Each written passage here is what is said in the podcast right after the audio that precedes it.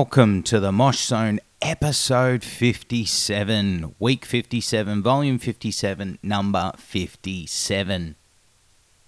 How you going, guys? How's your week been? Thank you for tuning in.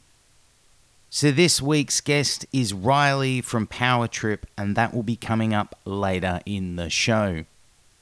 So, let's start things off with a little bit of housekeeping, a little bit of feedback, and a little bit of questions for this week. First things first, it seems like last week's show got a lot of attention. Thank you to everyone that tuned in. Thank you to everyone that shared it. Thank you to Frankie of Emmure for also sharing it and being on the show. Got a lot of attention, got a lot of listens, and that was amazing. That kind of stuff is what helps us build the show. It was the first time the show had charted on iTunes podcasting in several countries. Now, that doesn't sound like it means a lot, but what it can possibly mean is more listens and possibly some more guests will be aware of the show when we do try and get them on it.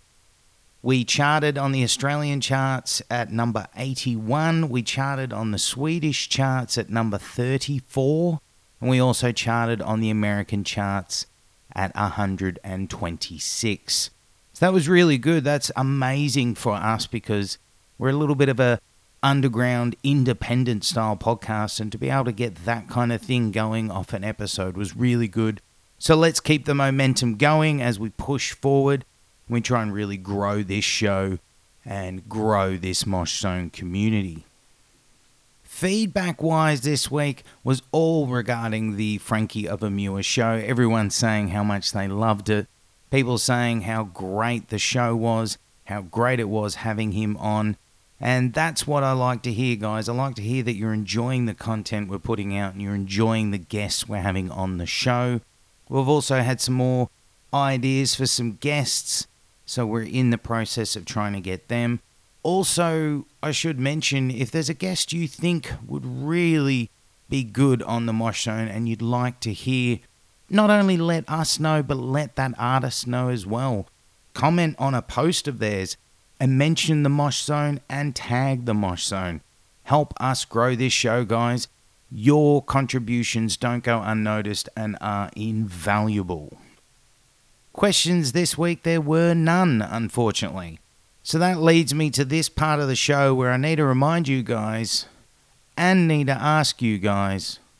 We really would appreciate and love to make this show not only about us but about you. So to do that, write into us. Send us an email, send us a message on social media, get in touch, and let's grow this show more into a community. So that means if you've got some feedback about shows or about guests or about content, get in touch. If you've got questions you want answered on air, get in touch. Whatever you want to do, you can get in touch through the email address, which is themoshzone at gmail.com. You can get in touch through the social medias. You can find us on Facebook, Instagram, and Twitter. All of those are at the Mosh Zone. Or you can get in touch through the website, which is www.themoshzone.com. The other thing we need to mention at the start of the show is ratings, reviews, and recommendations. They're invaluable to helping the show grow. Now, we don't get paid for ratings and reviews and recommendations, but what it does is it works together to get our show out to more listeners. So, if you've got a few moments today or this week, not only spread the word with your friends and family about the show, but get on your service that might be iTunes, it might be Spotify, it might be SoundCloud, wherever it is, subscribe to it leave us a rating, one to five, whatever it is, and then leave us a review. Tell us how good we are, tell us how much we suck, whatever it is, write us a review. Now, recommendations, they're done through Facebook. If you go on our Facebook page, you will see a spot there that says, Would you recommend this page? Simply, if you've got a moment this week, write a recommendation and give us a rating out of five as well. All of this, guys, is invaluable to helping us grow and become a bigger and better podcast. So, enough of my jibber jabber and my rambling. Let's get on to the part of the show that we're all tuned in for this week. This week's guest is Riley of Power Trip, an absolute legend, an absolute dude, And what a boss conversation we achieved. It was a great insight into the man himself, but also the band. And I got to say, thank you, Riley, for giving some of your time for me and the Mosh Zone. Much love, much respect, much appreciated. You're a fucking dude, man. Thank you again. That chat with Riley is coming up now. Do you remember the band or the artist that kind of helped you discover music was a thing? Not necessarily a heavy band, but like music was, you know, brought to your attention by an artist. Hmm, that's a good question. I probably have to say it was like Rancid or something like that. Wow. It's probably yeah. I'd probably say it was something like Rancid. I had a uh, I have I had a oh I still have him. He's alive, but I have a, a, a cousin who grew up in Southern California, and he was into like you know motocross and skating and all that stuff. So he was into a lot of the like uh, the you know skate punk adjacent stuff that was going on in the 90s so he was kind of like the first person to show me stuff like like i said rancid and and strung out and hot water music like a lot of the epitaph and fat records bands.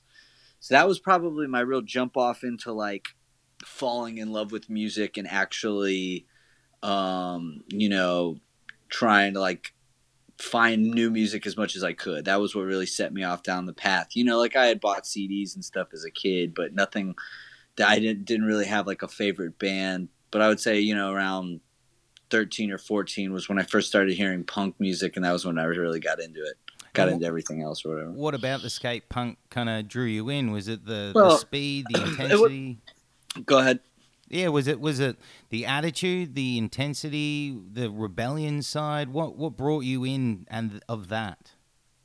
I don't know. I guess I just thought that my my cousin was kind of a cool guy, which is really funny because I think he's a fucking dickhead now. Um, but uh, I know he'll never hear this, so it doesn't matter.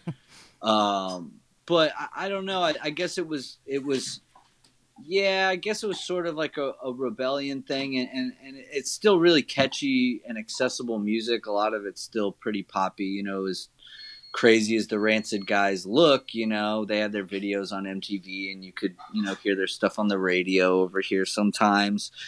And uh, I think it, a lot of it was kind of like me kicking back because I just didn't really like nu metal at all. Yeah, I really didn't okay. like. I didn't like like I, I didn't really like.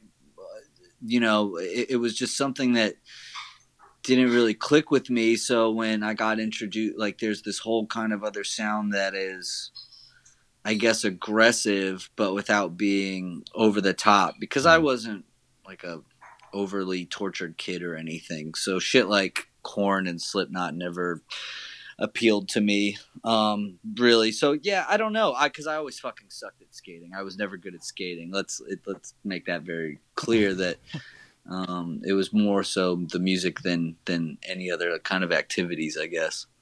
And um, so you what, 13, 14, so did you start, you know, at high school associating yourself as a punk kid? Were you an alternative kid?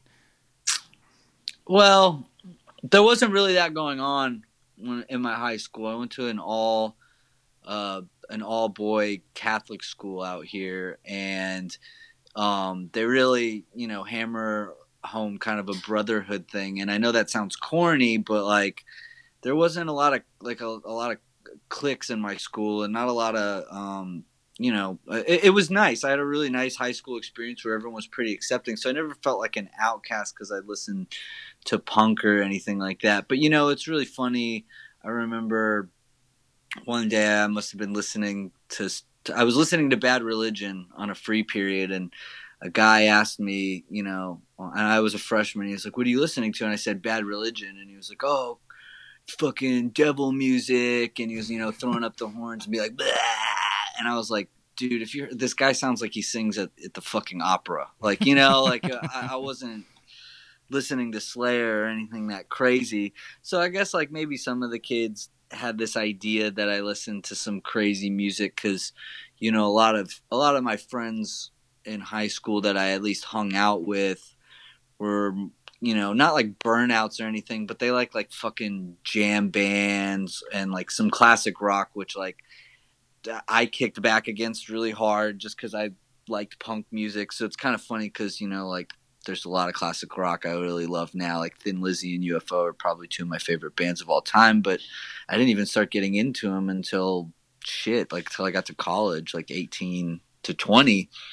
But um, yeah, I, I never took much shit for what I was into at school. I never really felt outcasted because of it. But there were like four or five, five other guys at the school that you know we were kind of into the shit and and we would go to shows. And i had an english teacher who was really cool. Uh, he was it, listened to everything but you know he knew what like hardcore and punk was and minor threat and stuff. And he teaches out in portland now and comes to our shows which is really cool uh, to have that circle back around i guess you know so, was music in the household for you growing up? Like, did anyone else play instruments? You know, how was the environment with music for you? Was it always around? Um, no, there's not a single musical bone in my my family. Um, and uh, you know, it was like if I wanted to do, I, I I never played anything, so it was all just garage bands with with me singing. So yeah, I you know I, I never really pursued music as a dream per se. You know, fast forward a bit when I started Power Trip, all I wanted to do was a band that was decent enough to maybe get invited abroad, you know, like to, to Europe or Australia or Japan. And uh, that's what we did. So, I, I, mean, you know, if the band ended tomorrow, mission accomplished. Yeah, I guess. Well, so, like, yeah, hmm. I, I don't know. I just, I, I I never saw it going this way. Um, I always considered myself more of like an English literary guy. I thought I'd probably end up teaching if you asked me what I was going to do in high school. But here we are. So, no, no musical history to speak of. So, why, you know, you said didn't pick up an instrument, but why vocals? Did you think at any stage, you know, maybe I could do the drums, maybe I could do guitar, or was it always, I want to be the guy at the front? No, because when I started a band, you know, I've always like, thought, oh man, it'd be fun to learn drums. I always like when I was a kid, I always wanted to play the drums or the saxophone. For I love saxophone for some reason. Anything with good horn sections, I'm really into. Um, but like it, that shit's expensive, and my mm. my parents didn't have money for that. And so when I got to high school, you know, I I couldn't afford that kind of stuff. So it, it, I wanted to start a band, and I, I just searched for people who already were playing instruments and then you know did you know first couple local bands that didn't do shit but you know we had fun live and and you know i i felt like i had an i guess a knack for being a front man so i just kept going with it and you know like i think i suck. Let's be clear. I think i suck as a vocalist but uh, people say otherwise, so I'm just rolling with it. So, I mean, who were your early influences and inspirations that you were aiming to, you know, sound like or be like as a frontman? I never wanted to sound like anybody, uh, but I loved like you know all the great frontmen over time, Freddie Mercury and fucking Bon Scott and James Brown and Prince and man, like I just I just loved a good front man and I never really wanted to mimic anybody um vocal wise. I just wanted the sounds that came out of my mouth to make me happy or to be content with what I was doing and it took a long time to get there. I still think I have a lot of work. I again I don't think I'm a good vocalist to speak, but if I had any like metal influences. There's really only two, and it's it's Paul Baloff from Exodus and um, John Tardy from Obituary. I think if if there's any guys that I sort of nod to that sounded right, wrote good lyrics, looked cool on stage, had the attitude, had the ethics, I think it's probably those two guys. Now, musically, you know, you obviously started with punk, but where was the band that kind of transitioned you into something that was a bit heavier, um, a bit darker, maybe a bit thrashier? Who was the band that really brought you into that kind of music? I, I don't think there's a band in particular. It's actually more like a social climate. I mean, you you grow up listening to to you know punk music that just talks about social unrest all the time, then you're kind of gonna go pick up on that. You know, mm. I, like sonically, our earlier material sure is just a, a little bit cleaner, maybe you know more hardcore, brighter, whatever you want to describe it. But like, um, it just as things get shittier, our music just keeps getting darker because that's the way I see the world. You know, like Mm. it might have been way easier in the '80s to write more carefree lyrics about goofy stuff, I guess, or you know, tell Ronald Reagan to go fuck himself or whatever. I, I it's just not. I yeah, I, there's not like anything musically that I think. There's no band for Power Trip where we sit there and say, "This is the this is the band that that is why we exist." Mm. Actually, no, that's that's false. There's one band and it's a band from Texas called Iron Age, and um, it's more so of like a, a brotherly influence. All the members were a couple years older than us. They were doing a a crossover style sound, so you know they showed us a lot of bands that um, you know we've grown to love, but we never you know said let's start a band that sounds like Iron Age or Mm. something like that. Uh, we've always, I mean, every fucking band says this, but we wanted to blaze our own path, so uh, we we put a lot of effort in into doing that.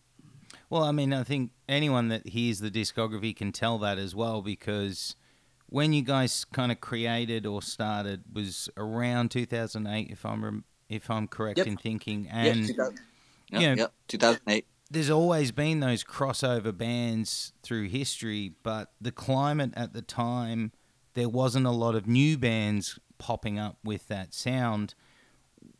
With you guys, I mean, I've read in the past and I know that you've all got different musical styles.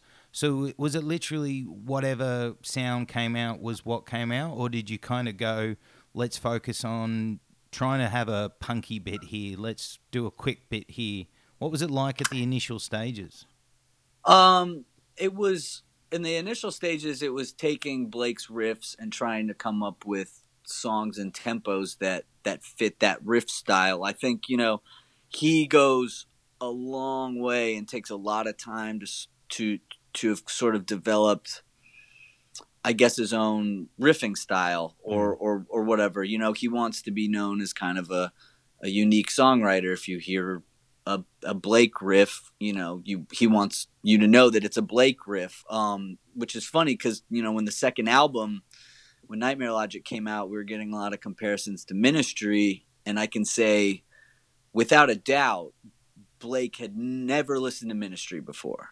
So for that kind of comparison to come around was cool because then it showed that like he was on the right track. They're a really successful band and and he was writing good riffs and they were getting compared, but you know, those conclusion they arrived at sort of a similar sound completely separately if Mm. that makes any sense. Mm. So uh, so for us it's it's you know, we never sit down and say, okay, we need to do a punk song. Okay, we need to do a a mid tempo song. It, it what it essentially comes down to is is here's the riff. What sounds you know best with it? Is this a hook, a verse, a chorus? You know, um, or do I have like a a, a hook idea? You know, uh, Executioner's Tax. I had the idea for that song from before we recorded our before we recorded Manifest Decimation and uh you know none of the songs fit.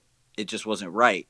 So when blake brought in the idea for what became executioner's tax the riffs you know i was like that's the song. That's the one that has the flow and the vibe that i want to use this idea for. So it's all you know you're kind of influenced by everything you are and you're influenced by everything that you're not. So you mm-hmm. know if we write a you know we've had riffs that sounded cool in a practice space and then when we get into the studio they sound like too metalcore or just something that doesn't sound like what we want to do so we scrap it. So th- there is a lot of effort to uh, um, not write anything that sounds like somebody else. I mean obviously we have influences and stuff like that but you know, I'm pretty proud to say I don't think you can put up our record, you know, put up Nightmare Logic and pull up another record and say these things sound fucking identical. Yeah, you I, you know, No, I think, can't. and I think that's a big achievement for us. Now, looking at the early stages of the band, there was Armageddon Blues EP. Then you guys did the self-titled EP. Um, what was it like at that time? Because you were saying that, you know, you kind of you weren't sure music was the thing you wanted. So was it kind of just seeing as it goes? You know, were you getting some attention locally? What was the reaction? What was the early few years like? They were tumultuous. We, you know, when uh, uh, Blake and I started the band, I was 22 and he was 16. The only reason I even went to his house to check out his his riffs was because his parents lived in the same neighborhood that my parents lived in. So I went over there when I was home from college to see what he had, and it was really good. And we started the band, but I was really apprehensive because I thought this kid's so fucking young. Like, how am I going to be able to tour? How am I going to do it? You know, even if the band's really good, what are we going to do um, outside locally? But I guess I also didn't care because I didn't think the band was going to become a full time thing. Uh, so you know, we went through a couple drummers. Um, you know, we had a good friend of mine, Marcus, still a friend of the band, uh, play drums on the Armageddon Blues stuff, and then we brought in Chris Ulsh uh, around the time of the Seven Inch, who is our drummer to this day. So, you know, we're four fifths of original members, and Chris has been the longest standing drummer we've had, which is really cool. Um, so things have just slowly solidified. It was like we did we did the the seven inch on Lockin' Out, which is a label I've always wanted to work with. Greg, Greg Wilmot is a, a good friend and, and mentor to me, so that was a big that was a big accomplishment for me. Um, and then we started getting offers for Europe, so that was sort of this thing where I was like, all right, this is kind of coming true. Maybe we're decent enough to do something about that. Southern Lord heard the seven inch, loved it, started talking to us, and then you know we signed with them and it's kind of just snowballed from there. Um, if I had to kind of pick a moment that was sort of like a a big break for us, where I really said, uh, you know, this is something I can do full time. I don't need to worry about work as much, or or at least you know, I I I maybe I can take a shot at this. I would probably say it didn't come until 2016 when we did when we did the tour with Lamb of God Anthrax and Deafheaven. It was a full U.S. tour, and that was the first time where um, we got put in a room with people who had no fucking idea who we were.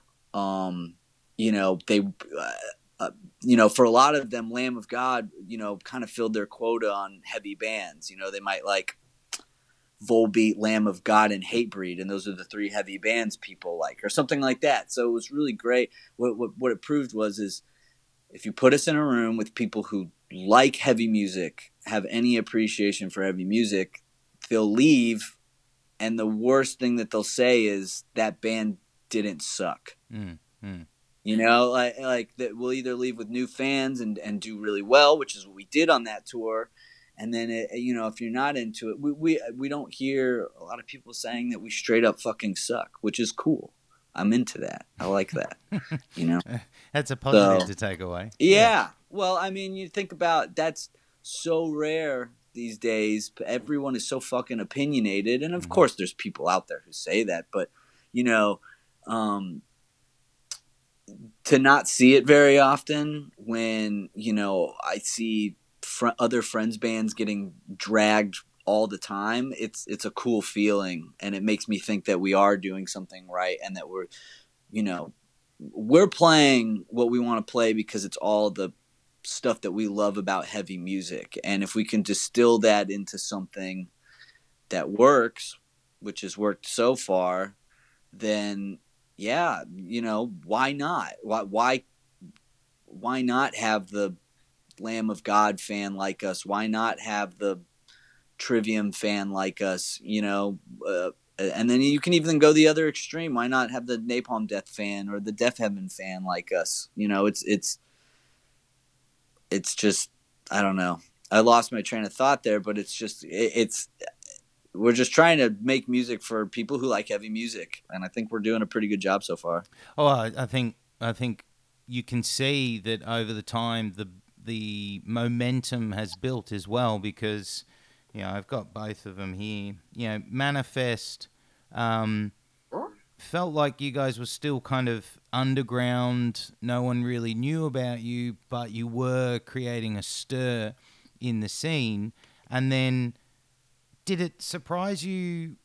I mean, I think it would have surprised anyone really in a band, but the way Nightmare just it felt like it blew up. Um, everyone and anyone was saying if you haven't heard them, you need to get onto them. It's Power Trip. Um, people like you know if you like some hardcore, get into it. If you like thrash, get into it. If you like you know punky stuff, get into it. If you like death metal stuff, get into it. What was that like? You know, suddenly you're becoming a bit of a name in a way in in the scene. I uh until that album so so like you said we've been a band for 10 years mm-hmm. and and it's it's been grounding because everything we've gained we've earned. Nothing's fallen in our lap. We're not some fucking industry plant band that you know has a a, a fucking contract before they ever play a show because mm. let's be real those bands are still out there. Yeah. And they're happening all the time and they fucking fool people and it's disgusting. We we have been touring relentlessly for nearly eight years, and the last four or five has been, you know, nine months away from home every year, maybe longer. And so those things that we've been earning, they feel deserved because, you know, 10 years of work, we would hope something pays off on that level, or I would just go get another job that, you know, I could live off of. I, I, I mm-hmm. could scale the touring back and do something else. But, you know, the big, you know, it felt like with Manifest, it felt like we lit a fuse. Mm-hmm. You know, it's it, it. You know, people started to hear about us, and people started talking, saying, "Oh, this is a band that could blow up," right? And and over the four years we t- between the albums, we toured and we toured, and and that fuse got shorter because we kept you know grinding it out. And then when the album came out, the bomb went off, and it it, it felt good. We knew when that album was in the can that we had done the album that we wanted to do, and so it was up to the rest of the world to decide that they like it or not. And overwhelmingly, people liked it, and you know we had to get out there and play it for for a lot of people. Like, do not be mistaken, we're not a streaming powerhouse or anything like that. Those that success and those record sales came from us being on the road and and playing a lot of fucking shows. Do you think that's something that is kind of you know some bands say they tour a lot, but some bands aren't willing to put in that grind for as long. You know, they're willing to tour maybe for a couple of years, and then if they don't garner the success they want, they scale it back. But you guys have been doing it for so long and kind of pushing. You know, one year you're doing X amount of shows, next year it's a a little bit more, and you keep building and building. Is that something that I don't think a lot of bands know how to do anymore. No, and what they'll do is they'll start off really. Sh- they'll start off just touring their asses off, but they'll get burnt out, and mm. by year five or something, they're they're done. Like I said, we we built it up very slowly. Um, you know, driving out for a week and doing a good opportunity at a small hardcore festival and then waiting around and you know you know we never a perfect example the australian tour. Mm. plenty of us band australia and japan plenty of bands in the us have started within the last five years and they go straight to australia in a year or two something like that. You know it's not insanely difficult to get over there but when you get over there it still kind of feels like you're grinding in the states. You're not playing you, know you don't have a fan base built in. We waited 10 years to come over there so when we went over there almost every show was sold out and it was great because we weren't forcing ourselves on it on anybody. It was this this is right. People wanted this. People wanted us to come. And it wasn't a waste of our time. It wasn't a waste of their time. It was it was the fucking opposite. It was amazing. So you know i think there's a there's there's touring hard. There's touring smart and there's right in between. And mm-hmm. I think that's what we do. I think we straddle the line between touring smart and touring hard because there's bands that aren't full time that tour smart. And then there's bands that are full time and tour way too hard and way too much. And I think it does hurt them. So I think the fact that, you know, the only reason we've a big part of the reason that we've been on tour so much is because we keep getting these offers that are really hard to turn down, which is cool you know, like after the after the uh, uh, U.S. run and the European, we did seven weeks in Europe. We did seven weeks in the U.S. Then we did the three weeks between Japan and Australia. We were ready to call it done for a year, and then Danzig came knocking around asking for a two week tour, and it's like, how the fuck do you say no to Danzig? You know, so there we were, and it was cool because. Uh, Danzig's crowd had not heard of us and they loved us. We had a lot of people saying we stole the show or you know, we had a lot of our fans come out saying they just came to see us because they had seen us on tour with Cannibal Corpse or they'd seen us on tour with Obituary. Um, so it was awesome, you know, like like having that kind of level of demand and being able to pick and choose what we want to do, or even you know when we go on tour headlining ourselves, being able to to choose the bands that we want to take and have them excited to come with us. You know, not really having to stretch ourselves thin and beg bands that we really want. You know, it, it, just everything happens very organically with this band, and I'm really proud of that. Uh, always have been, and it's it's it's a hard thing to explain. It's not, mm. you know, you wake up every day and have a routine and you know what to do for your band. It's just you know following your gut and making the right decisions when they come along to you. Yeah, and uh, I think uh, the Australian tour you guys did was a perfect example that I think a lot of American bands down in Australia need to learn from. What we tend to see down here is bands will hold off, but the reason they hold off is not like you guys to you know build your um, catalog and build up what the band is. A lot of them are waiting to come down here because they want to get on a tour with a bigger band. So they're not willing to come down here. But if they do come down here, they're also expecting to sell out big cap spaces. Like they aim to achieve something in Australia that not even big bands here can do. So your tour was re- very well done because don't go and try and sell out a 3,000 people venue. You know, aim around the 500 to 1,000 because then you can sell them out. Then you can get the fans hungry for it um, you don't push too far on your first tour.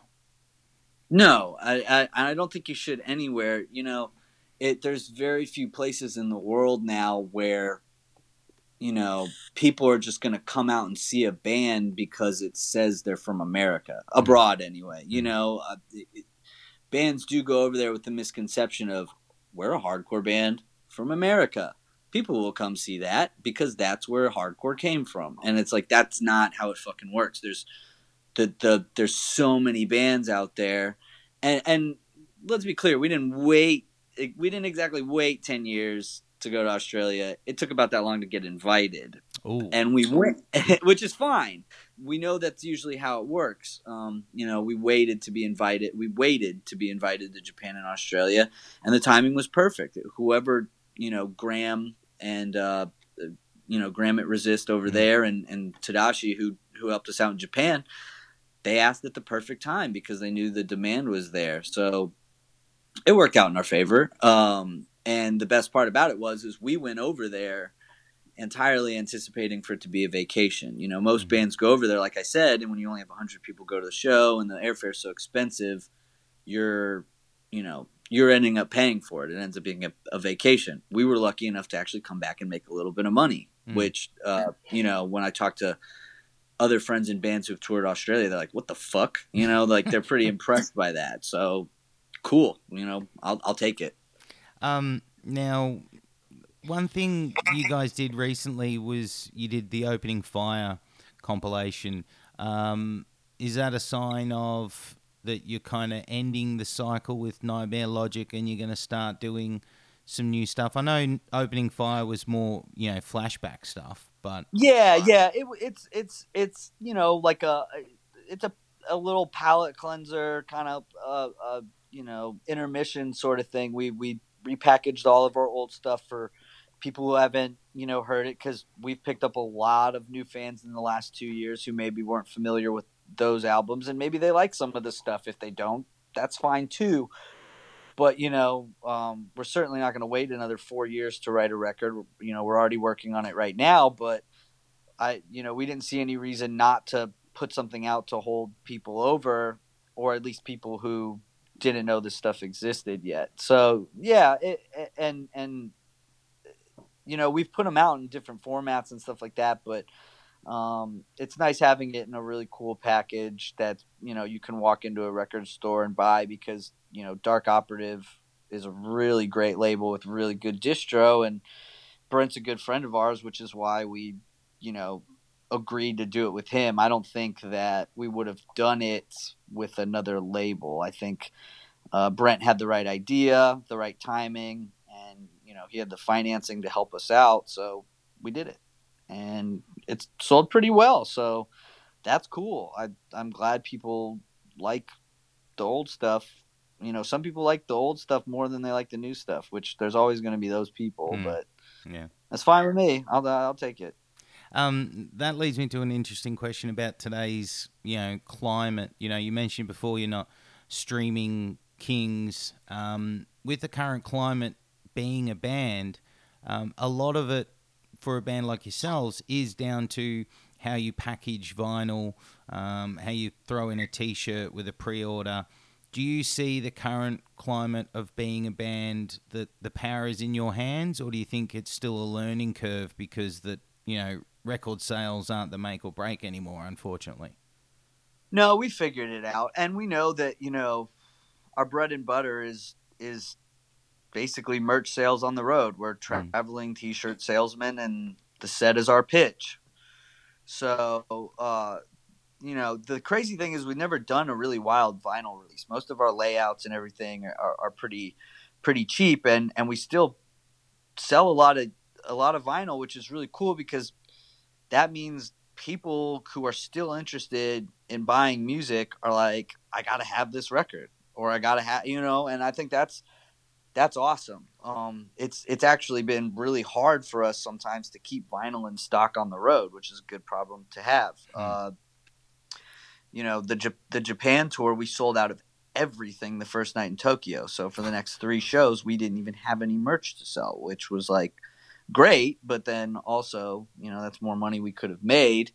Um, but you know, I, I and, and we keep going back to money in a lot of these situations, and it's not all about money. I don't want to be a fucking millionaire, and I don't want to have a mansion in Hollywood or any fucking shit like that. You know, I just want to be able to live happily and easily while I'm on and off the road, and I don't think that that's asking for too much, especially when I don't give a shit if people steal our music. So let's be clear about that. I don't. I, I don't care if you buy our record. I don't care if you download it off of SoulSeek or whatever people use these days. Um, you know, I don't care if you stream it on Spotify and I get seven tenths of a cent to split between the rest of the band. That's okay with me, but you know, the fans just need to support the artist, all artists, with their money in some form or fashion so that they can stay sane enough to keep touring and playing and writing good records. And I think, you know, and and I'm guilty of it too. I think, you know, musicians do get it, you know, people of music get spoiled. It's it's crazy to think that, you know, Lars was kind of right. Mm. It is. It is actually. It You know is- what I mean? Yeah. You know what I mean? I Mm. mean, maybe you don't. Maybe you don't as a guy from a band, but you know, as a guy with a podcast, you know, I'm It- sure you want this to get good enough to where maybe you can generate some revenue. You're putting a lot of hard work into this. Well, You're doing I- it for fun, right? I mean, we're all doing it for exactly. Like I do this But for my that- for my love and passion. along, you know, it, it, you're going to work harder to make your fans happy, wouldn't you? If you were making money uh, off of your podcast. So, with that in mind, you know, for the longest time we did this for so much fun. But if our audience is going to demand us to be on tour seven to nine months out of the year, we have to survive somehow. You know, I. I, I'm 32. Should I be denied the ability to buy a house because I have some sort of like punk morals? You know, I, I, I don't, I don't. It, it's it's weird. It's it's it's a it's a weird world to live in because I never expected this to be my source of income, to be my full time job. So, um, it's one of those things where we're really happy about it for now. But like I said, if it ends tomorrow, I, I can do something else. I'm a capable person. You Mm. know, I that my friend my friend, you know, he he always makes the joke, you know, well, you never put all your eggs in one basket, but you definitely don't want to put all your eggs in one basket and then hurl it off a cliff. Yeah. and that's kind of what doing a band is full time. Is is it's putting you know you're putting your whole life on hold.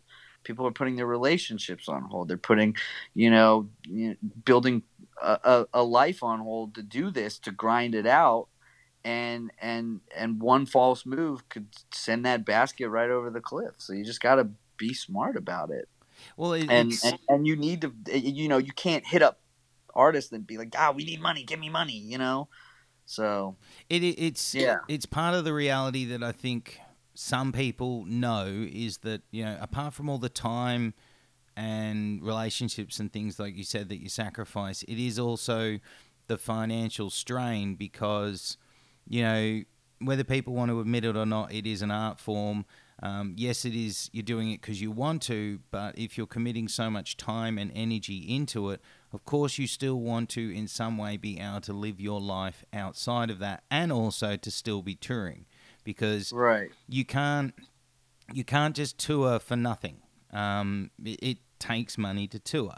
Um, you can if you're under twenty five, but yeah, Well, yeah. You as long as you want. But right, I get your point. And I think maybe it's unfortunately maybe the new generation that doesn't realize that buying, you know, merchandise and buying CDs is essential. Um, it's a weird climate, and like you said, I think Lars. Ironically, I still remember being sixteen or seventeen in high school when he made that whole thing.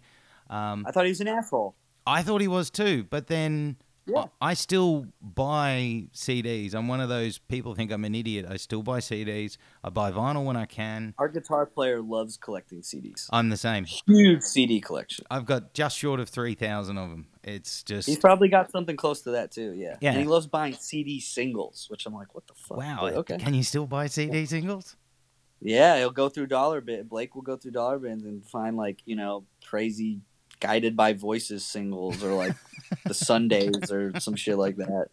Yeah, yeah. Um, do you, the Lemonheads stuff with- like that. But you know, what? I want to. I, I want to hold on before we get go on Yeah. to the next thing. I want you. You brought up one interesting thing about art. Is it's it's funny. You know, is is a lot of times it, it's tricky because you know it, it, part of the theory about art as a commodity for sale is you know the the consumer is supposed to decide how much art is worth Mm, you know? And that's tricky when you get to the point where you're saying well gas is expensive so we need to start making shirts $20 or you know i see bands selling vinyl you know lps on tour for $30 now and you know it i i can kind of uh, sympathize with people who don't want to buy that who don't want to spend that money and would rather stream it. You know, they'd be like, I really like that record, but I don't I don't know if I want to spend thirty dollars to have it on wax when I can just play it at home whenever I want. So I sort of kind of understand,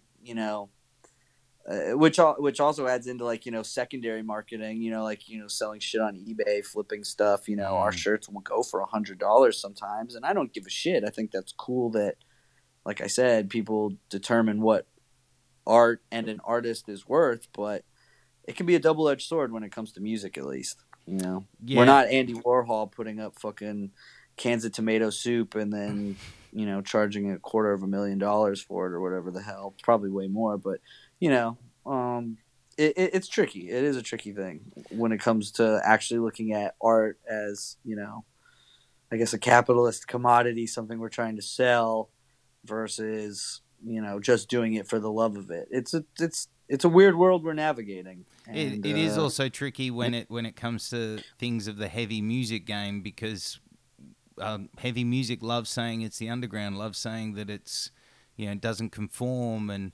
all of this jazz, and then Well, I think you can be a successful band without conforming. I, I'll tell you. I mean, we've turned down plenty of stuff that we don't agree with, but at the same token, it's like, uh, for example, um, our friend works for what is it? I think. Oh God, he's gonna be so mad if I mess this up. It's either Bethesda or Blizzard, mhm. and and uh, they just paid us to put two songs in uh, Rage Two, um, uh, video game. So, so like stuff like that's great because as far as I understand, the company treats all its uh, employees pretty well. The game seems pretty cool. Uh, you know, uh, our friend who set it up is a good friend of ours. So it's like we're not opposed to doing these commercial things, but you know, we're not gonna fucking. Ha- this is an outrageous example, but it's like you know, we're not gonna sell a song to Exxon Mobil for a commercial. You know, uh, one of my favorite things that I heard recently is um, uh,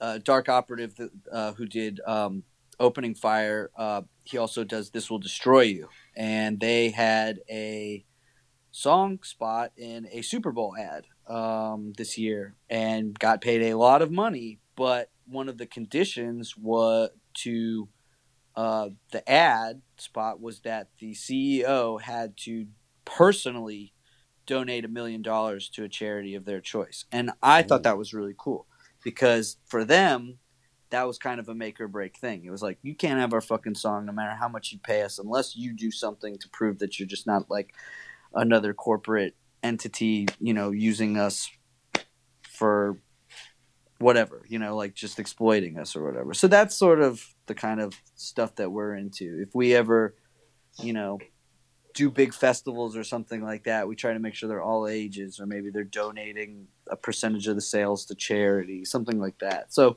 you you can be mainstream without, I don't know, selling out, which is mm. the corniest phrase. It is in the it's, world. It's a very that selling out. Sell, selling out is the most. Selling out and looking out for yourself is the most punk thing that you can do in 2019. And then and, and obviously looking out for your people, but you know, like it's self preservation is a huge thing, and people think that uh, a lot of bands don't need to do that. That that everything should be free and they should get all of it. You know, it's a weird. Uh, I think I think I remember hearing that phrase "sell out." I don't think you hear it as much nowadays, but I remember it as. Yeah, I'm in nah, thirties. Not, not out there anymore because no. everybody realizes all their favorite bands have sold out at some point in some way. Well, it's yeah, it's weird now. um, I mean, it's not not many. No, um, with the current climate, um, this is a question that I've asked a few people: is do you find in a band that people are still consuming an entire album as a piece? Um, one thing I've noticed nowadays, because of streaming services and because I think some people's attentions are shorter, do you think maybe staying in people's, you know, vision is harder to do and that if you drop an album they're not getting all into it they're only getting into that single so are we maybe in the current heavy scene need to change the game a bit. Maybe drop singles only. Maybe drop three track EPs. You know, do you know what I'm trying to ask? Yeah, yeah, yeah. I've noticed that trend, and I mean, you know, we've got a single coming out this year. We did that song "Hornet's Nest" for Adult Swim, so that was sort of our kind of way of doing something similar to that. And uh, yeah, you, you know, people. Some bands think um, let's keep putting out small amount of tracks to keep people keep ourselves fresh mm. in people's minds, right? And you're right. Then you hear a band's LP and it doesn't quite live up to expectations. We're the opposite. We have to make an album that sounds good all the way through.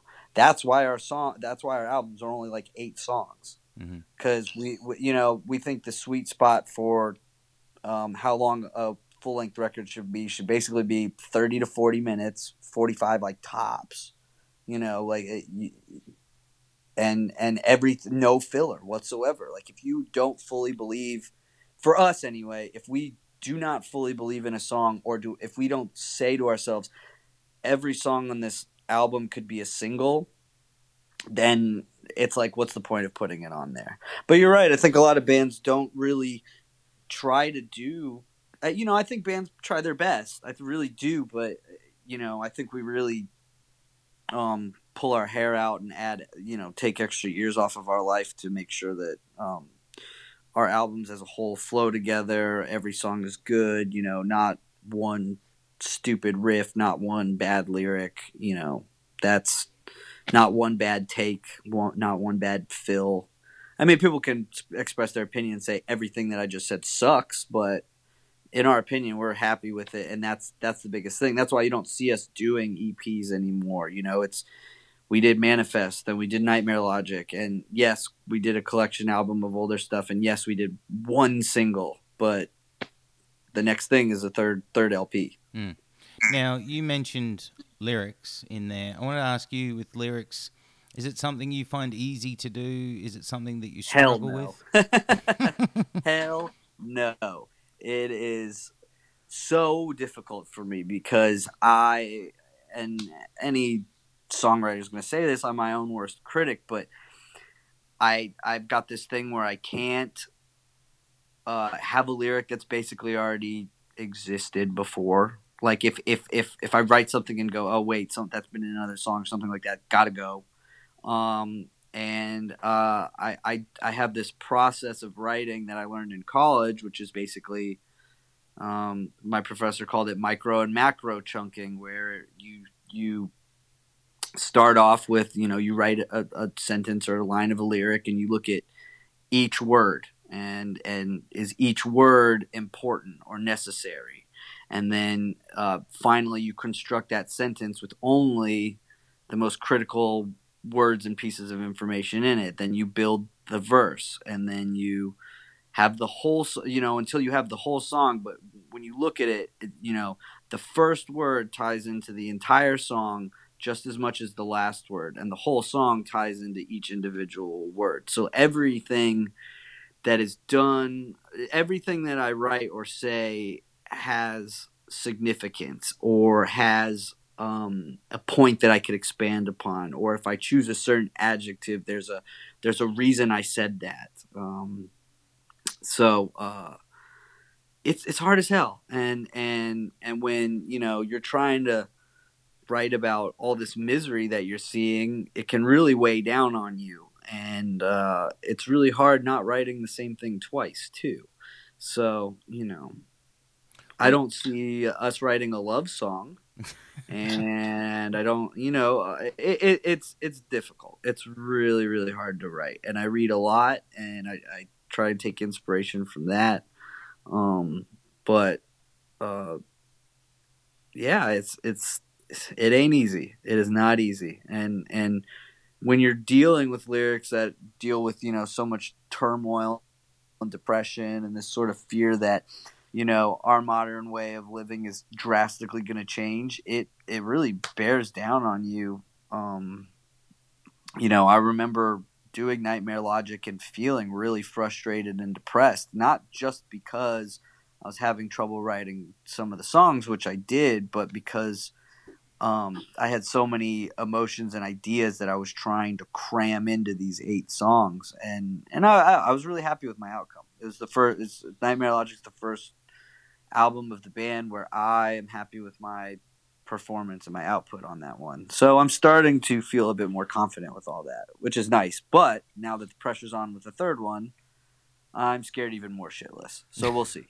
it's all going to start again. Um... yeah, exactly. It's already started again do you with you know you mentioned there about what you write about um, was that a conscious effort when you you know first started that that's what yeah, you wanted to write about from the name from the na- from the womb yeah from the womb to the tomb. As soon as i came up with the name i knew it was going to be something that was personal that sounded kind of personal on the face but was was political. You know like uh, the imagery in my songs are, are or the imagery in my lyrics are something that you can you know sort of just yell along mindlessly too. But for anyone who wants to like dig deeper, uh, there's a lot of stuff to unpack there. Not to like try and sound like I'm fucking Thomas Pynchon or some you know prolific writer or anything, but like you know, I, I, I, I take a lot of pride in trying to to have meaning in everything that I'm saying and to have something that, you know, is either just fun to sing to if you want to be that mindless idiot or has a way deeper meaning if you want to look for it. Yeah, no wonder no wonder it's it's a bit of a weight and pressure on you. Well, it's why we don't have lyrics about, you know, breakups. Pizza pizza eating mutant sharks and break, breakups and, you know, like some outright, you know, like fuck Donald Trump and, you know, shit like that. That that that doesn't interest me at all. You know, like I want to know, you know, what the outer world does to your subconscious. I think is probably a good way of uh, expressing what I'm trying to do with my lyrics. Is how how the outside reality affects your inner reality. Yeah, fuck yeah, yeah, and it comes across. It's epic. It comes across fucking. I love it. I just. Thank you, thank you. Um, now, kind of the last question before we kind of look to wrap things up is.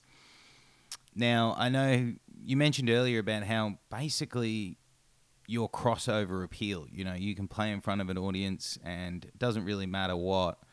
You tend to win them over, but one thing that society likes to do, or especially metal likes to do, is they like to throw a label on things. You know, it can't just be heavy music or it just can't be music. It's got to be thrash crossover or it's punk crossover or metal crossover. Um, what's your thoughts on being constantly labeled something? Does it laugh, make you laugh sometimes? And then the other part of the question is, has it ever in some way possibly held you back? As in, someone's seen what genre you are and gone, "Nah, fuck that. I don't like that style of music." So, so when I get this question, um, which does happen sometimes, and no offense to you at all for asking Mm. it, what I like to say is, "Shh, who fucking cares?" and we just don't talk about it. Mm. If we just don't talk about it, then the YouTube commenters or whoever wants to on Twitter, they can argue about that shit all fucking day. It doesn't make any difference to us. You know, I I I've joked around before that we're just, you know, hardcore thrash punk rock and roll metal because it just encompasses everything and if you don't like it, you can fuck off. Mm. So, you know, it, for us, it's the least we talk about it, the better. And no, the second part of the question, it's never been detrimental to us. The fact that we're just like, this is us, take it or leave it, don't call it what it is or what it isn't, it's worked in our favor. Now, you mentioned earlier your goals kind of at the start of the band were, you know, you wanted to be able to tour places around the world like Europe, Asia, um, Australia.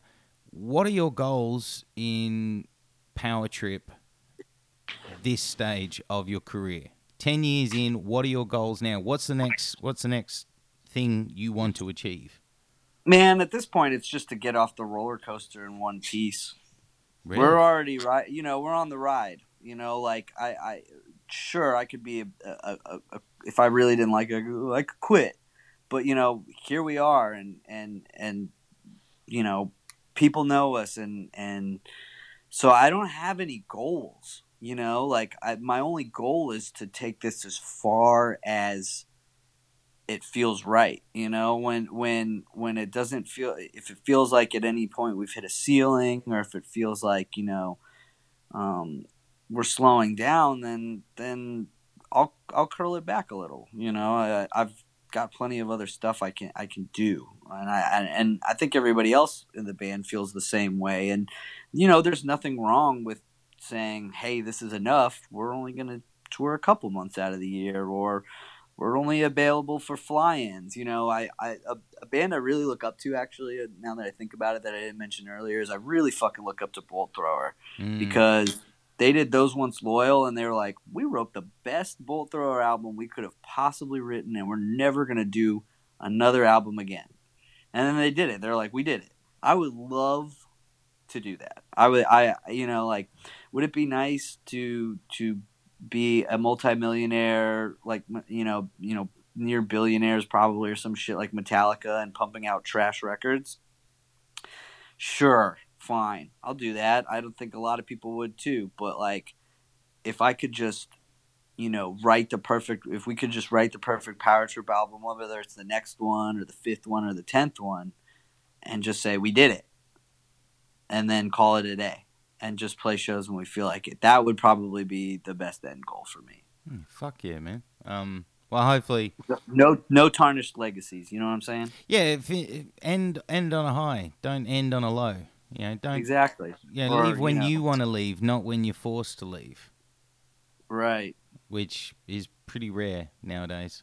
well I, and i don't know i don't think a lot of bands are forced to leave a lot of them just overstay their welcome forever and ever which we may end up ha- doing you know because uh, uh, you know metalhead fans are great like that where if you get them young they'll come see you every time you come through until they're dead so I- i think that's one great thing about metal and sort of hopefully the future for metal is that if we can you know the old guard likes us, the new guard likes us. So hopefully that means people will keep coming to see us for the next I don't know however many years, but uh, the next long time and and we'll see wh- where that takes us from there. Yeah. Fuck yeah. Um, last question before we wrap things up is: so, do you think we'll have an album this year, or we maybe more looking 2020? Early 2020. We're hoping to be in the st- we're hoping to be in the studio by August or September. Ooh, Uh, but but we are working on songs. So Nice. so we're looking for like a uh, uh let's see uh the Nightmare Logic came out in February 20 what was it 17? 17, yeah. yeah. Uh yeah, like February 2020 I think is what we're all hopefully shooting for. So Nice. um, and um, hopefully it's not another 10 years before you get down here as well. Uh, we tried to come back this year. Um, maybe that'll still happen. Uh, but definitely 2020. I mean, we want to come back there as soon as everyone would like to have us again. Australia was one of the best experiences we had of all of last year, easily. Yeah, we'll, we'll have So- you back tomorrow. Just get on the plane now. You're right. Uh, okay, send me my flight info. Yeah, no worries. Um, First class only. now, I gotta lie down. I can't sleep on those things. oh, they're horrible. It's and you know, hey, if that's what it takes, we, we better start doing a fund me page and we'll get it. Well, here's here's a fun one. When we ended the tour, we so the what it's like the longest commercial flight in the world is like Melbourne to Dallas. I Yeah. It's like 15 and a half hours. I think it's the longest, you know, flight a civilian can get on or something. Uh, so we thought, hey, great, we're just gonna fly that from Melbourne to Dallas. We got to the airport, we found out our flight was Melbourne to Hong Kong, which is nine hours, with an eight hour layover, and then Hong Kong to Dallas, which is about 15 hours too. I think that's the, the third longest commercial flight. So that was cool.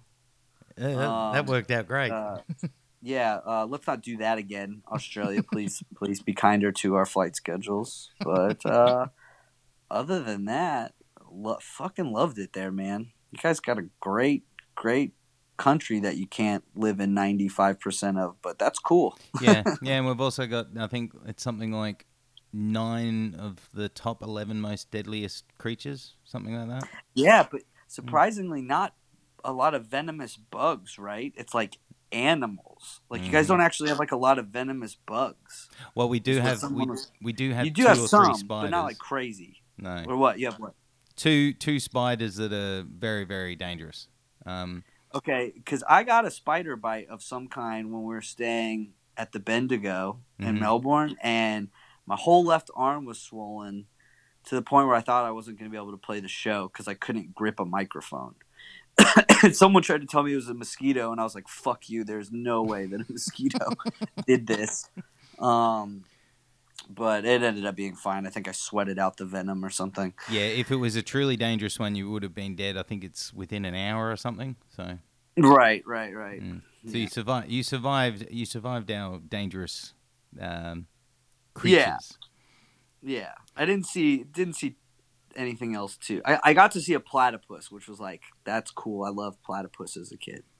I was a big platypus guy, so that was cool getting to see one of those in real life. Where we live, there's non-stop kangaroos and koalas, so we're pretty lucky up here. We went, we went to the sanctuary that everyone goes to. That's in Brisbane, right? Yeah, it is. That's yeah. the. Yeah, the lone koala or whatever. Mm. Yeah, yeah. We went we went there. Man, those things smell like shit, don't they? And they shit in your The hand when you're holding them. Yeah. Yeah. Yeah, I got lucky. No one shit in. They they they did not shit in my hand, but it didn't like me. Like they took it away in like two seconds. Like they like the photo they took of me is not even in focus because the thing was like, and then they, and then they brought in like another doped up koala, and I was like, "Yeah, that's cool, cool, cool. Give me the shitty koala, thanks. Give me the one that's in a coma. I'll take a photo of that one. Yeah, or give me what he's having. Um, all right, dude. So what we do to finish up our chat is, um, I, it's called pick your poison. So what I do here is I give you some options, and you pick your choice of the two. Okay. So we kind of figure out what you like to eat, what you like to listen to, and um, where you'd like to live, kind of thing. Let's go. I'm ready. Would you prefer a pizza or a burger? Burger. Chinese takeaway or Indian takeaway? Oh, Indian takeaway. Uh, chicken or beef? Chicken. Uh, a beer or a whiskey? A whiskey. Would you prefer to cook at home or dine out? Oh God, cook at home. I fucking hate dining out. Uh, cinema or on the couch? Uh, ooh, toss up because I guess on the couch, but like nothing beats like a, a good a good cinema experience if the movie and and everything's right. I went and saw True Romance on 35 millimeter the other week, and that was pretty fun. Um, Yeah, that was good. I forgot how not great that movie is. Yeah, I remember I loved it as a kid, and then I saw it probably two years ago, and I was like, wasn't really that good. Well, I, I really just want to just I just want to strangle Patricia Arquette and Christian Slater until their souls leave their body when I watch that movie. But everyone else in the movie is incredible. Yeah. you know. Well, that was um, Christian uh, what's his Slater Ga- his- Gary Oldman is just like the best, you know, white gangster character ever. Even though he's so ridiculous, but yeah. And, and- so I guess my answer is couch. Probably couch. I'm a pretty big homebody. uh, what about beach or snow? Beach. Would you prefer to skateboard or rollerblade? Uh, I'd rather be in a wheelchair. no, I'm kidding. Uh, No, that's terrible. No, that's so bad. Uh, skateboard, skateboard, Uh, a cat or a dog? dogs. Nice. Hey. Um, Terminator or Predator? That's a good one. Um, because I'm thinking Predator One versus Terminator Two. Mm, I think I got a soft spot for Predator, man. good answer. Are you talking creature or are you talking whole film or like character? Film. Okay, the whole film Predator, but the Terminator is a way cooler character because he talks and stuff. You know. Uh, Batman or Superman? God, they're both so whack, but Batman. Uh, I love comics, but I'm not like a comic hero guy. Uh, Batman's pretty, Batman's got some good stories, so I'll say Batman. what about James Bond or Jason Bourne? John Wick. Yay! Yeah. Nice. No, um, and then you're looking at you know, there's what like three Jason Bournes. Like the guy from The Office is Jason Bourne right now, right? Oh, in a TV show, yeah. yeah. Uh, and then uh, and then you know you've got all the Bonds. But I like Daniel Craig as Bond. I think he was good. But I'm gonna go with Wick because that's one man. Yeah, that's boss. Okay, here's a here's an old school. Some people know the references, some people don't. Would you prefer prefer MacGyver or Walker Texas Ranger? that's a that's a good one. Gotta say Walker Texas Ranger because when I grew up, uh, when we when like the teacher was too lazy to teach classes, they would throw on Walker Texas Ranger or uh, uh, uh, Touched by an Angel, which I would call Touched by Oh. a Priest, and, and then get detention Oh. for it. Yeah, yeah, yeah. But uh, you know, MacGyver, uh, MacGyver has a, has some moments, but I, I, I you know, Te- Walker Texas Ranger. Yeah. South Park or Simpsons? The Simpsons. Although Nice. South Park's pretty good, but Um, The Simpsons. Couple of music ones: Slayer or Pantera?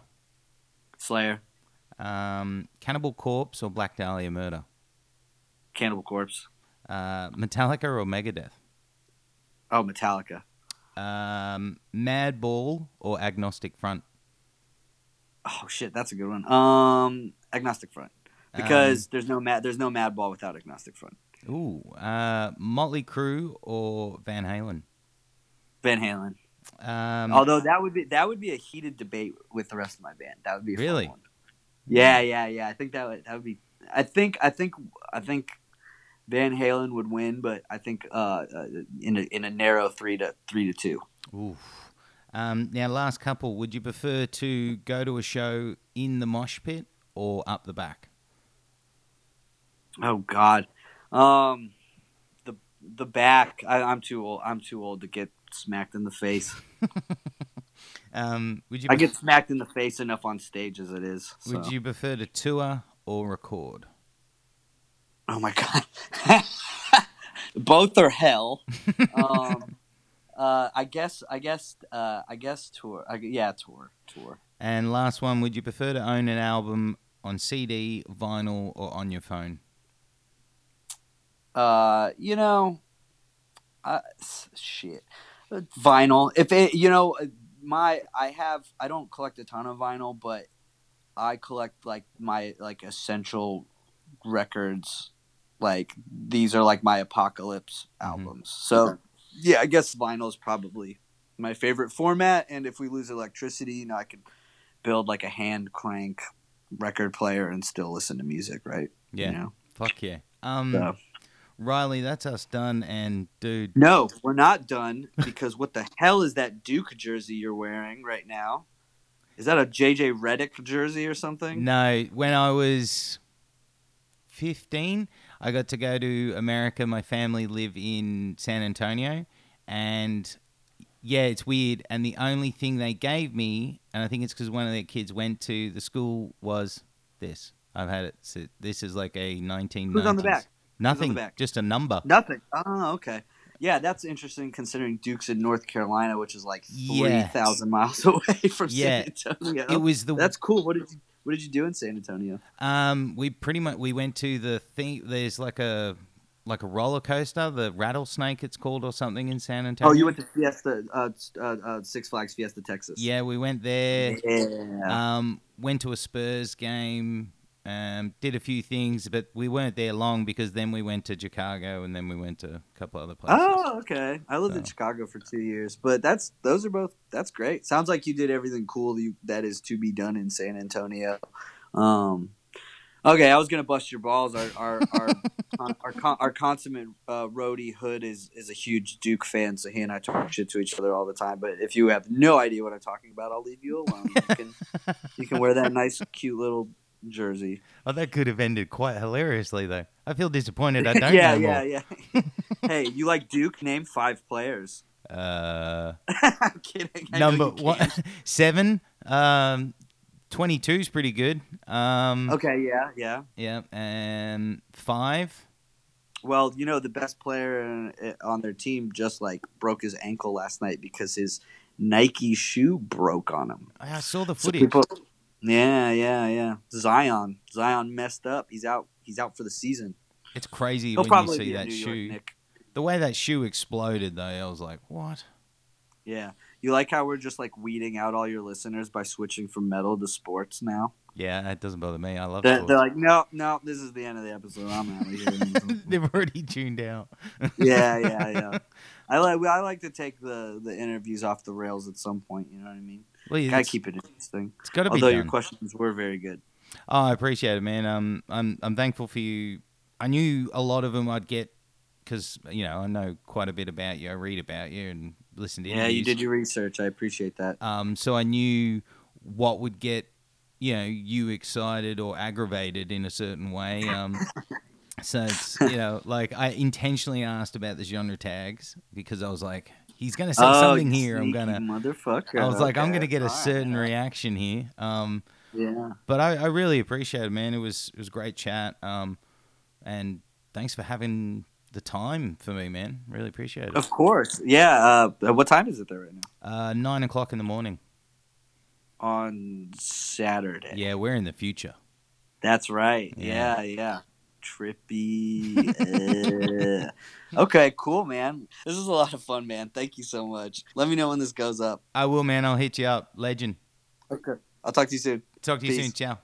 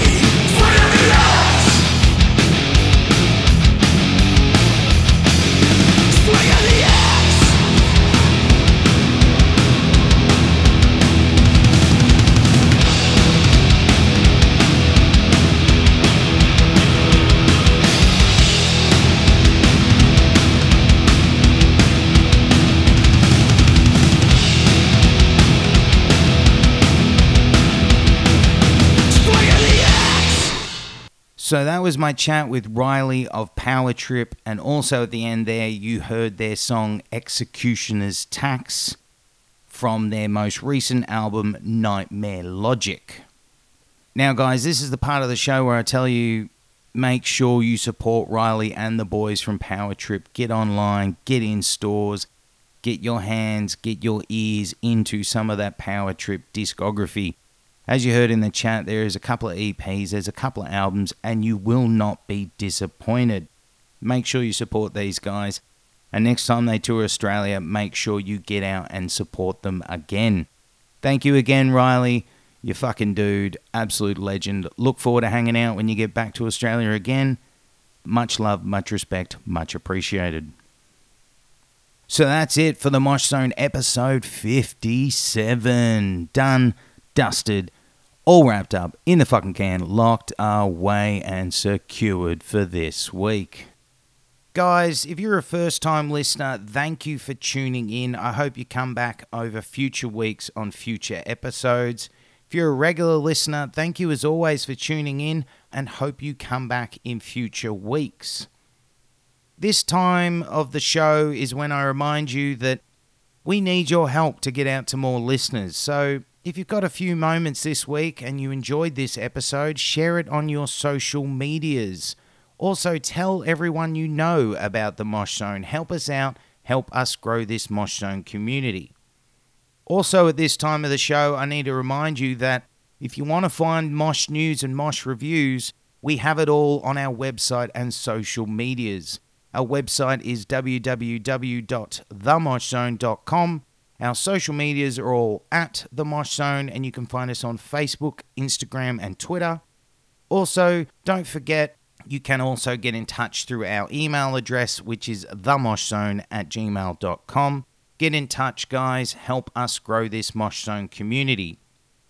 There's not much else to talk about. That is all of my rambling done. Thank you for tuning in. Have a great week. Stay safe. Open the pit.